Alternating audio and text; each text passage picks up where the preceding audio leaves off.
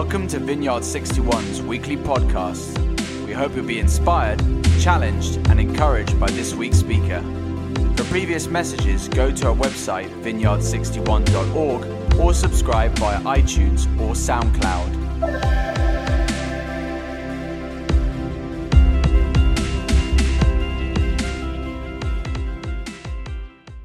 Morning, everyone.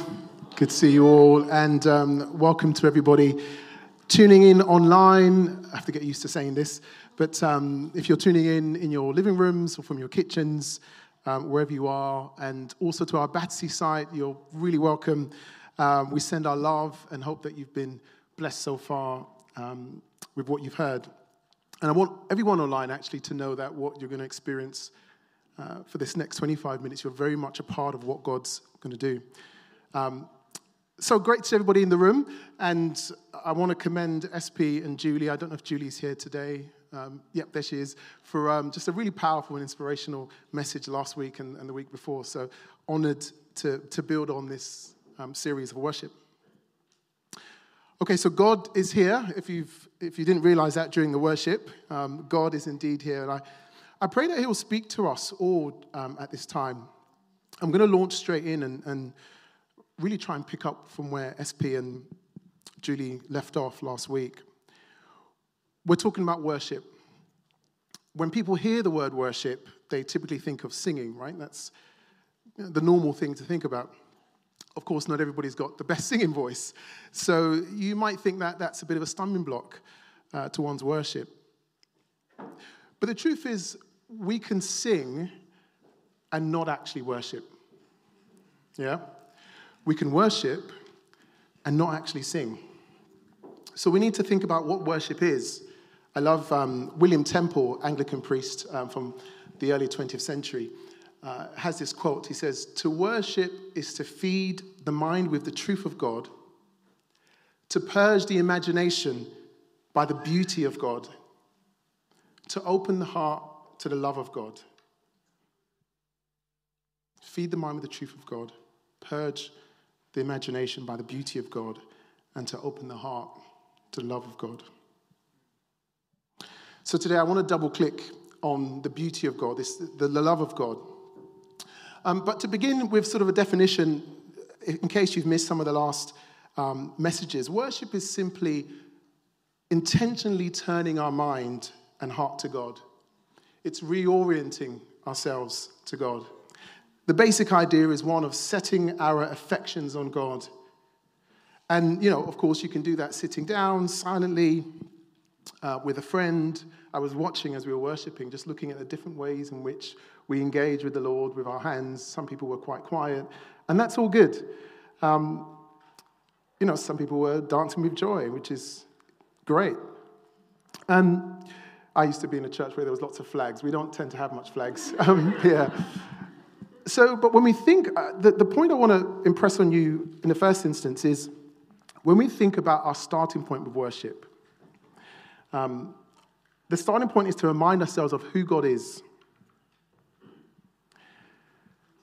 You see, God is pure, overwhelming at times, unblemished, and unconditional love.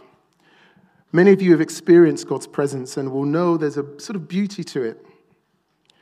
I know when I experience God's presence, all I can ever seem to do is cry. And you're often sort of left lost for words. Of course, if you don't feel anything when you're in God's presence, doesn't mean there's anything wrong with you or um, that God indeed isn't present. But as a worshiping community, it's important to grasp that not only is God ever present, but to have a clear and constant vision of God's love for us. Because that's really the starting point of worship. And when we think about it, I mean, if you really just pause for a moment and think about it, it's not actually amazing that God loves me or God loves you. It would be amazing if God didn't love you. See, the amazement is that the source of life, the unknown God, as SP mentioned, the creator of the universe, is love. That's the amazement. And some of you will you know, naturally have your doubts and, and question about, questions about this, given our various experiences and disappointments in life. And it's important not to set these aside, not to discard these. At the same time, it's okay to doubt your doubts. But when we think about the worship as the starting point, um, let's remember that whenever you come here on a Sunday, or whenever you turn to worship in the morning when you get out of bed or before you head into your place of work, we don't need a whole song and dance about how sorry, sorry we are before we come to worship. Yet we ought to confess our sins one to another and to the Lord. But you'll remember the story of the prodigal son, right? Where that Jesus told, and, and the father in the story didn't require any song and dance. In fact, it was the son that had the song and dance. So the father instead stood waiting with open arms. So, this is the first point I want to make to everybody online, um, Battersea, and those far and near. It's critical to keep to mind the love of God as we come to worship. How about beauty? When it comes to sung worship, you know, there's something really unique about what was going on this morning, and that what goes on every time we open our mouths to sing. A bit of a sort of intro into my own early experiences. So, growing up, I led a range of choirs. Um, you know, again, similar to Julie and, and SP, sang in various groups, was performing on tour in different places. And, you know, I really thank God for the amazing musicians um, and singers that I've been able to meet over the years. But it wasn't really until my mid 20s when my encounters and understanding of who God is really began to grow and began to sort of shape my overall worship life. Um, a dream, I had a dream a number of years ago that I want to share. And it was one of the most memorable encounters with Jesus that I had in the dream. So we're in the dream, and I saw what I guess you might describe as an, an angel. It was uh, a figure in, in clothed in white. I mean, it just had to be clothed in white. It wasn't purple, it wasn't blue, just clothed in, clothed in white. And um, it, the person was coming down from the sky. And um, I remember during the dream hearing a worship song um, by Cory Asbury from um, some of you might know from the International House of Prayer in Kansas, um, America. And it's a song called Shekinah. And again, if you don't know, the word Shekinah means uh, dwelling. It's a Hebrew word for dwelling, which sort of describes when God's presence settles on a place or group of people. Um, again, it, it, can sometimes result in weird and wonderful displays. Um, I keep mentioning SP because, I, again, I, have been listening closely to the messages, and I think SP talked a little bit about some of those weird and wonderful. Do you remember the was it lion or the cheetah? Yeah, the lion. That's it. if you know, you know. Just go and, go and listen to the um, yeah cheetah. Where did I get that from? Um, I think it was some kind of animal. So, in the dream. So back, back to dream. I was in a dream, and for some reason, I said the words, "I want to see where the dry bones live." And it's a phrase from Ezekiel 37 uh, about revival. I don't particularly remember reading or thinking about that passage at the time, but it's what came out of my mouth. And this angel turned around and said to me, You wait till you see him. You're going to be in for a treat. And I immediately knew who the messenger was, or who the messenger was talking about. Um, and I remember feeling scared at the time. I, I, I kind of felt like I'd be called out as a, as a fraud as someone who doesn't really love Jesus. I distinctly remember that feeling. Um, and I think this is something I've struggled with deep down for a number of years, and, and maybe some of you do. Um, this just this feeling of maybe being sort of found out that maybe you don't really have a desire for the Lord, and, and it's just all, all fake. Um, but when I saw Jesus in the dream, I was, com- I was completely blown away. Um, so much so that I did, I remember doing a sort of a matrix style backflip. It was sort of, there weren't no bullets, but there were, I was just sort of spinning, spinning backwards. And all I remember was that his love was so magnetic, so strong. Um, and I could sense that Jesus' desire for you, for me, for us is so strong. And at the same time of being literally blown backwards, I was being pulled in to Jesus at the same time. So this sort of being blown away and then being pulled in. There were two words I could use to describe um, what I was sensing. One was beauty, again, and the other one was the word pure. It's almost like if you took the purest of oils, the purest of natural, naturally occurring oils, that it, it just couldn't compare to how pure Jesus was.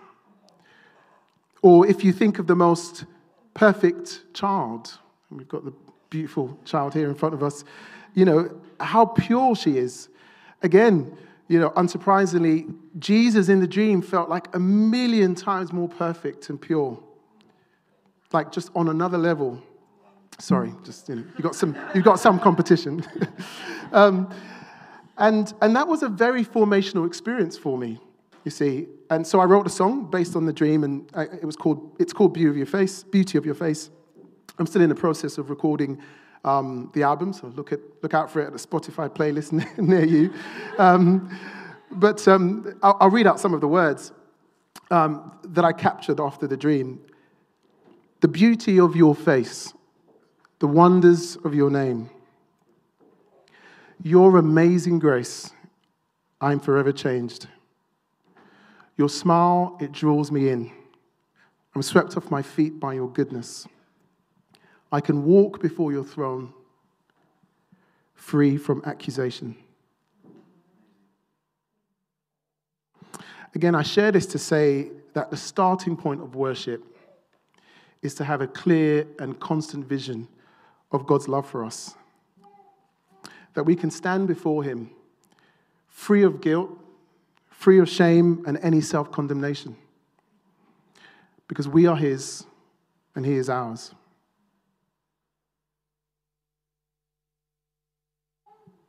Now, before we continue, I want to spend just a few more, few more moments in, in worship, actually, um, as you hold that story that I've heard, that was just shared, the dream in, in your minds. Hymns are a perfect way, I think, of doing what William Temple described earlier. So, feeding the mind with the truth of God,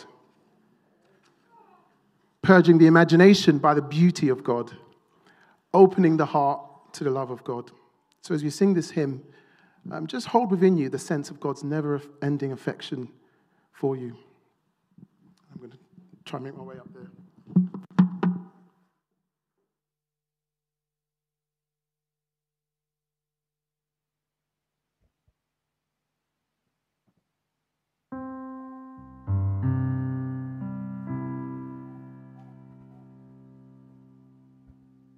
Two. My voice is feeling pretty rusty today, so I'm going to need you all to help help out as we. When I survey the wondrous cross,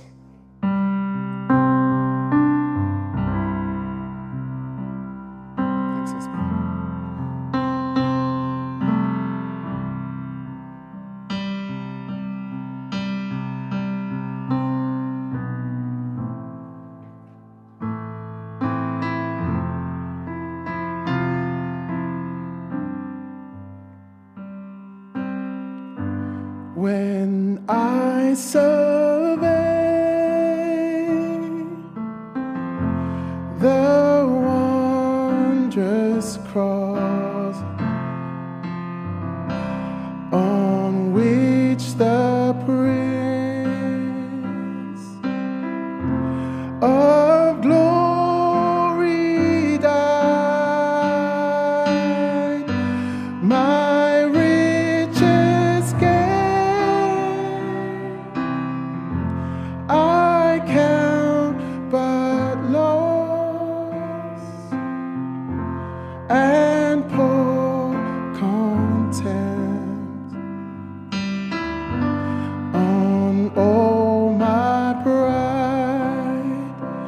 From his head.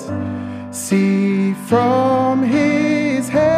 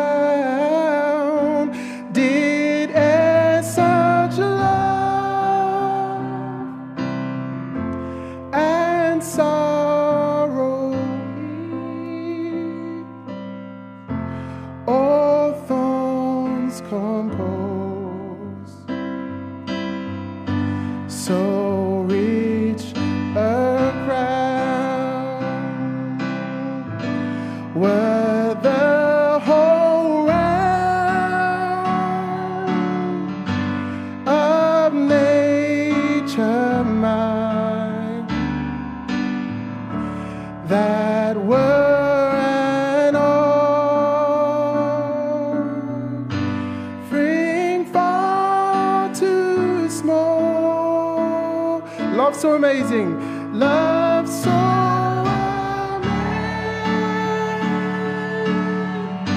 amazing, so divine, demands my soul. My life, my own. Sing love so amazing,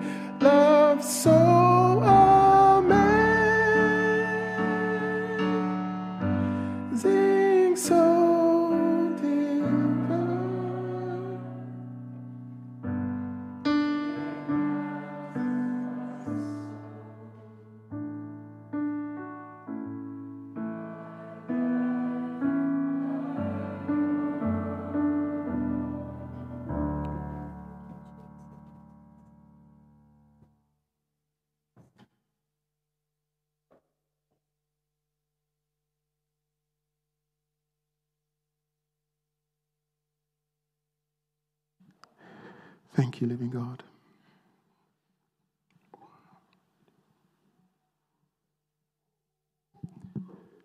Thank you, Jesus. Just if those of you that are online or in Battersea, just we, we just want to pause for a moment and give God space. We thank you that your love is so amazing, so divine, so real, so pure. There's nothing we could give in exchange. But indeed, you're worthy of our lives. You're worthy of our all, of every single thing that we have. So, Father, as we continue in this, I just pray that you'd make us hungry, Father. That we be ravished with Jesus. May we be ravished with the person of Jesus Christ, with your kingdom. I pray for a deep hunger to go and deep within all of us, a deep fire. I pray for new desires for everyone that's listening online, for fresh desires. Not that we try and repress our current desires that, that maybe take us away from you, but for new, fresh desires for your kingdom, Father.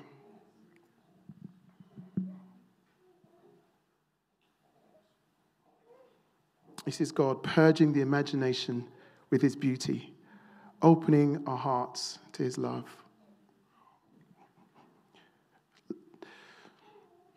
Such powerful words, you can sense that God is near. You can sense that God is with us.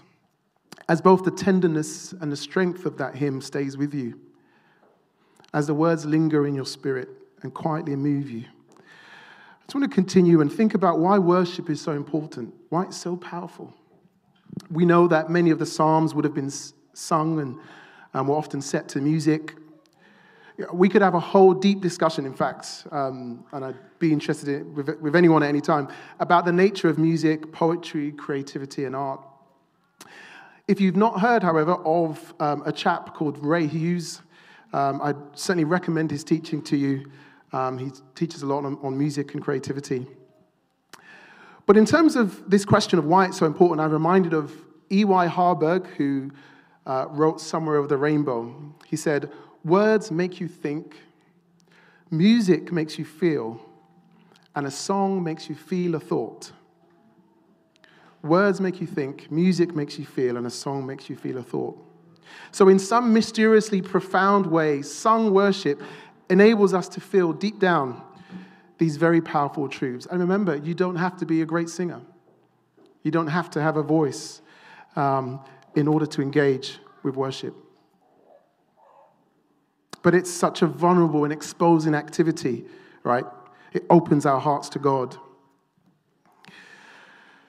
So, as we sort of begin to, to sort of wrap up, uh, there's a few thoughts that I want to share. Um, there's lots of things we can talk about with worship. Um, there's the, the classic worship leader DJ who sings two fast songs, one slow song, and everybody looks at their clock to see how long until the football starts or whatever the case might be. Um, that's that's a, an important conversation to, to be had, but I want to, I'd love to talk about another time. I want to impress upon you two practical um, thoughts around worship. One around the idea of unity in worship, and the other, expectancy. My spiritual mentor, who I think I quote every time I, I speak, uh, Dallas Willard, said, Personalities united can contain more of God and sustain the force of his greater presence much better than scattered individuals. Personalities united contain more of God, can contain more of God, and sustain the force of his presence much better than scattered individuals. Uh, when I was preparing for this message, I didn't expect that the idea of unity would come up, but as, as I talked to God, um, the word came to me. And there are many dimensions to this. We know that Jesus prayed that we'd be one. Paul, when he wrote to the Corinthian church, said that let there be no division among you, but that you be perfectly united in mind and thought. So, why is this important? Why is unity something we should consider when we're coming together to worship? Psalm 133 says, God commands his blessing where there is unity. It starts with, oh, how great it is for, for brothers and sisters to be in unity. I don't know if we've got it there. But it's, it's a short six verse psalm. Um, and I think there's something in that. Jesus said, when you have a disagreement with someone, leave your gift at the altar and go and fix it. That's my summary of it. Um, but, you know, imagine that for a moment. Imagine being at a wedding or being at an event, and the groom says, Hang on one minute, I just need to get in the taxi and drive somewhere, and I need to sort something out and I'll be back. You know, you'd think it would be pretty weird. What lengths would you go to restore the peace between you and another person? Is there someone you need to forgive when you approach worship? Corporate worship, I'm talking about. That person might be yourself. But Jesus seemed to think it important enough, unity that is, to mention it you know, if you've come to church with a friend or with a, a housemate or a spouse or partner, you know, you, you, can probably imagine the number of times you arrive not slightly in quite agreement and unified, um, let's just say. so, again, lots of moments and opportunities for us to um, check our hearts before we worship. So, to recap, we've talked about God being love as a starting point of worship, God being unconditional, never ending love with intense affection for us. And we say that God is here. What would it be like if we came to public worship and imagined that actually God was sitting right down on that front chair as we worshiped? How would that change our worship? I wonder. Because God is here.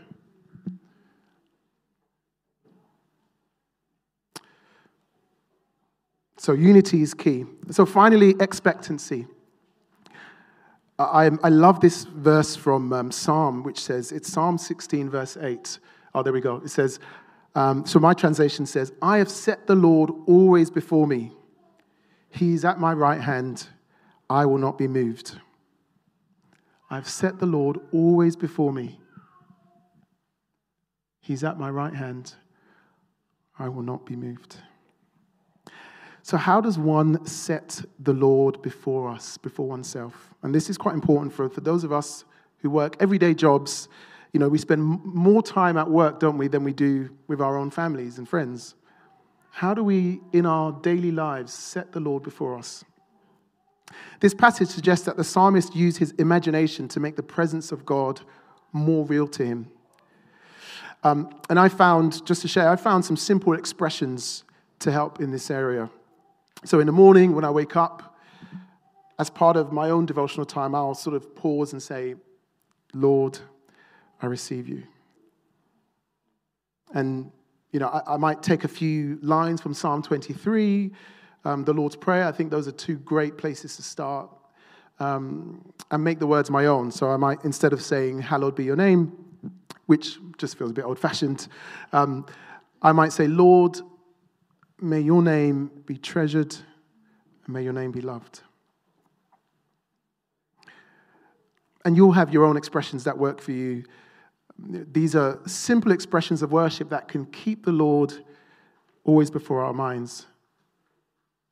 My wife Bianca, who's sitting in the audience, often likes to say, Jesus, take the wheel. That's her sort of ex- expression. Um, Obviously, not because I'm doing anything I shouldn't be doing or I'm frustrating her at all. Nothing to do with that. Uh, um, Benny Hinn, the famous televangelist, um, used to talk about "Good Morning, Holy Spirit." Right? That was that was and became a, a famous book. But the idea is to carry that devotional time into our day, into whatever you're doing at work. Um, so, in between different projects at work, between emails, I might say something like, Lord, may your blessing be on this next moment. May your blessing be on this next moment as a way of connecting with God. And that's a way, that's what we can do to help generate this expectancy. If we do, you know, if we find ourselves practicing that during the week, imagine how that can generate expectancy as we come to worship. So again, I've set the Lord always before me. He's at my right hand. I will not be moved. I think our imagination is also an underused resource when it comes to both prayer and worship. William Law was an English priest born in the 17th century, um, and his writing inspired great church pioneers such as John and Charles Wesley, as well as William Wilberforce, who, as you'll know, abolished, helped abolish slavery. So I suspect his writings must have been pretty powerful. And he wrote a classic piece called A Serious Call to a Devout and Holy Life in 1729. Quite an intimidating title, isn't it? A serious call to a devout and holy life. It's like, Lord, I don't feel that I'm ready for that. Um, and it's from a different era, but I think the language is, is both challenging but inspiring.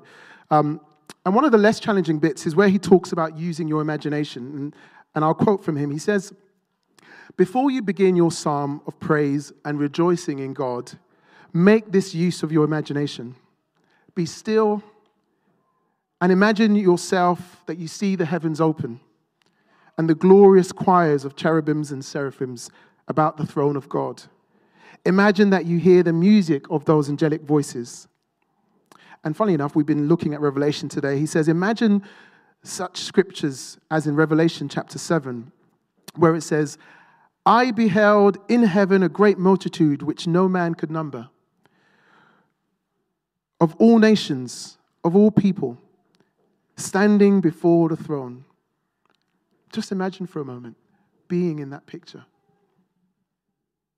Imagine as we worship, being caught up in the drama of heaven, the drama of what God is doing right now across the earth.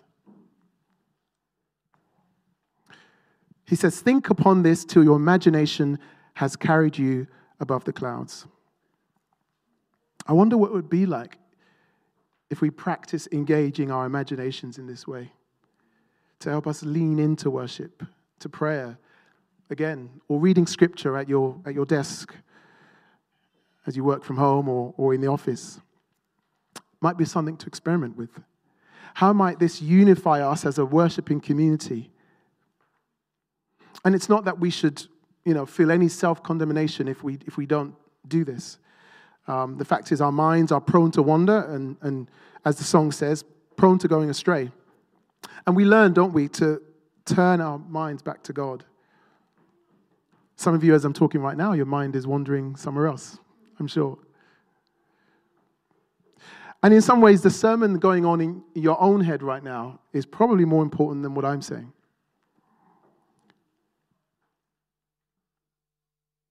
Finally, Richard Foster wrote a book, which I've got here. Um, I thought I'd copy SP's practice of bringing a book with me just to let everyone know I do read. And, you know. no, no competition, of course. Just I've got one too. so um, I'm, I'm complete honesty. I've, I've not read all of this, but um, I've, I've, read, I've read the front cover. yeah. I just quickly dipped into it before the message and thought, let me just pretend that I read the book. no, I've read, um, so there's a bit on worship on this, which I think is absolutely great. So it was written in 17, not 17, 1978. Um, and, uh, and Richard Foster is uh, uh, part of the uh, Renovare community, um, which Joe, I think, is sitting here. Joe will know um, the movement very well. And um, Richard Foster says um, a primary feature of worship in the Bible is that people gathered in what you could call holy expectancy. They believed they would hear what's called the Kol Yahweh, the voice of God. They gathered with anticipation, knowing that Christ was present among them. When more than two come together in public worship with a sort of holy expectancy, it doesn't mean you're being overly serious or overly stiff, but know that it can change the atmosphere in a room. There's so much to be said here. And I, I, I want to pray that as we come and we gather, not just on a Sunday, but as you take the moments at home or in Battersea, wherever you are in the week, and you take the moment to turn your attention to Lord. I want to pray that God will increase our expectancy. Can we dare to be expectant again, even in the midst of disappointment, in the midst of loss, in the midst of suffering? Can we dare to expect our God, who is a good God, to move in our lives? I wonder what's happened to our expectancy.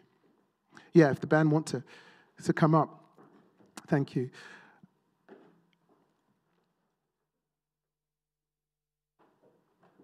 I pray that God will help you take what we've talked about this morning into your own lives and make it practical for you.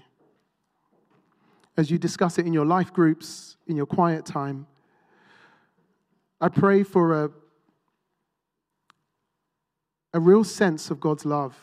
That, as Paul said, we would know the height, the depth of God's love that surpasses all understanding.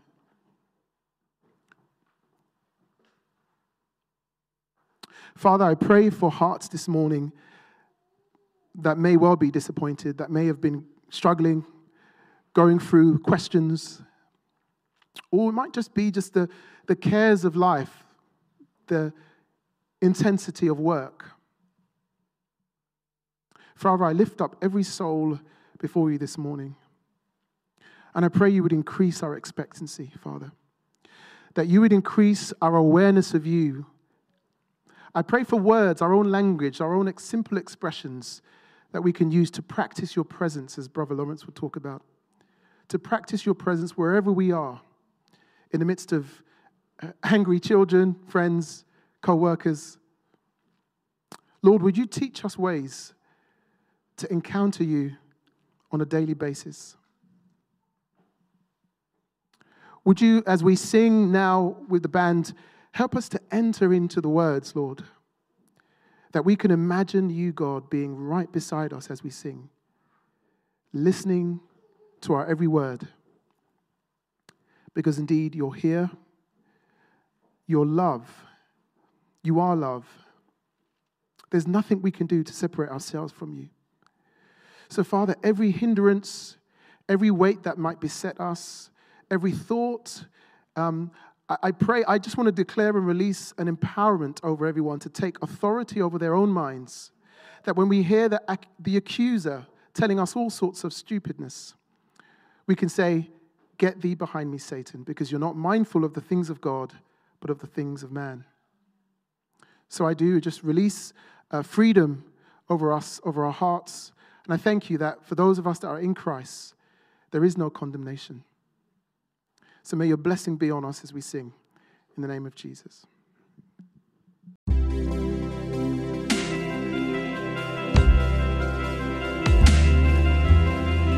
Thank you for listening to this week's podcast. Tune in next week for another life giving message from one of our Vineyard 61 speakers.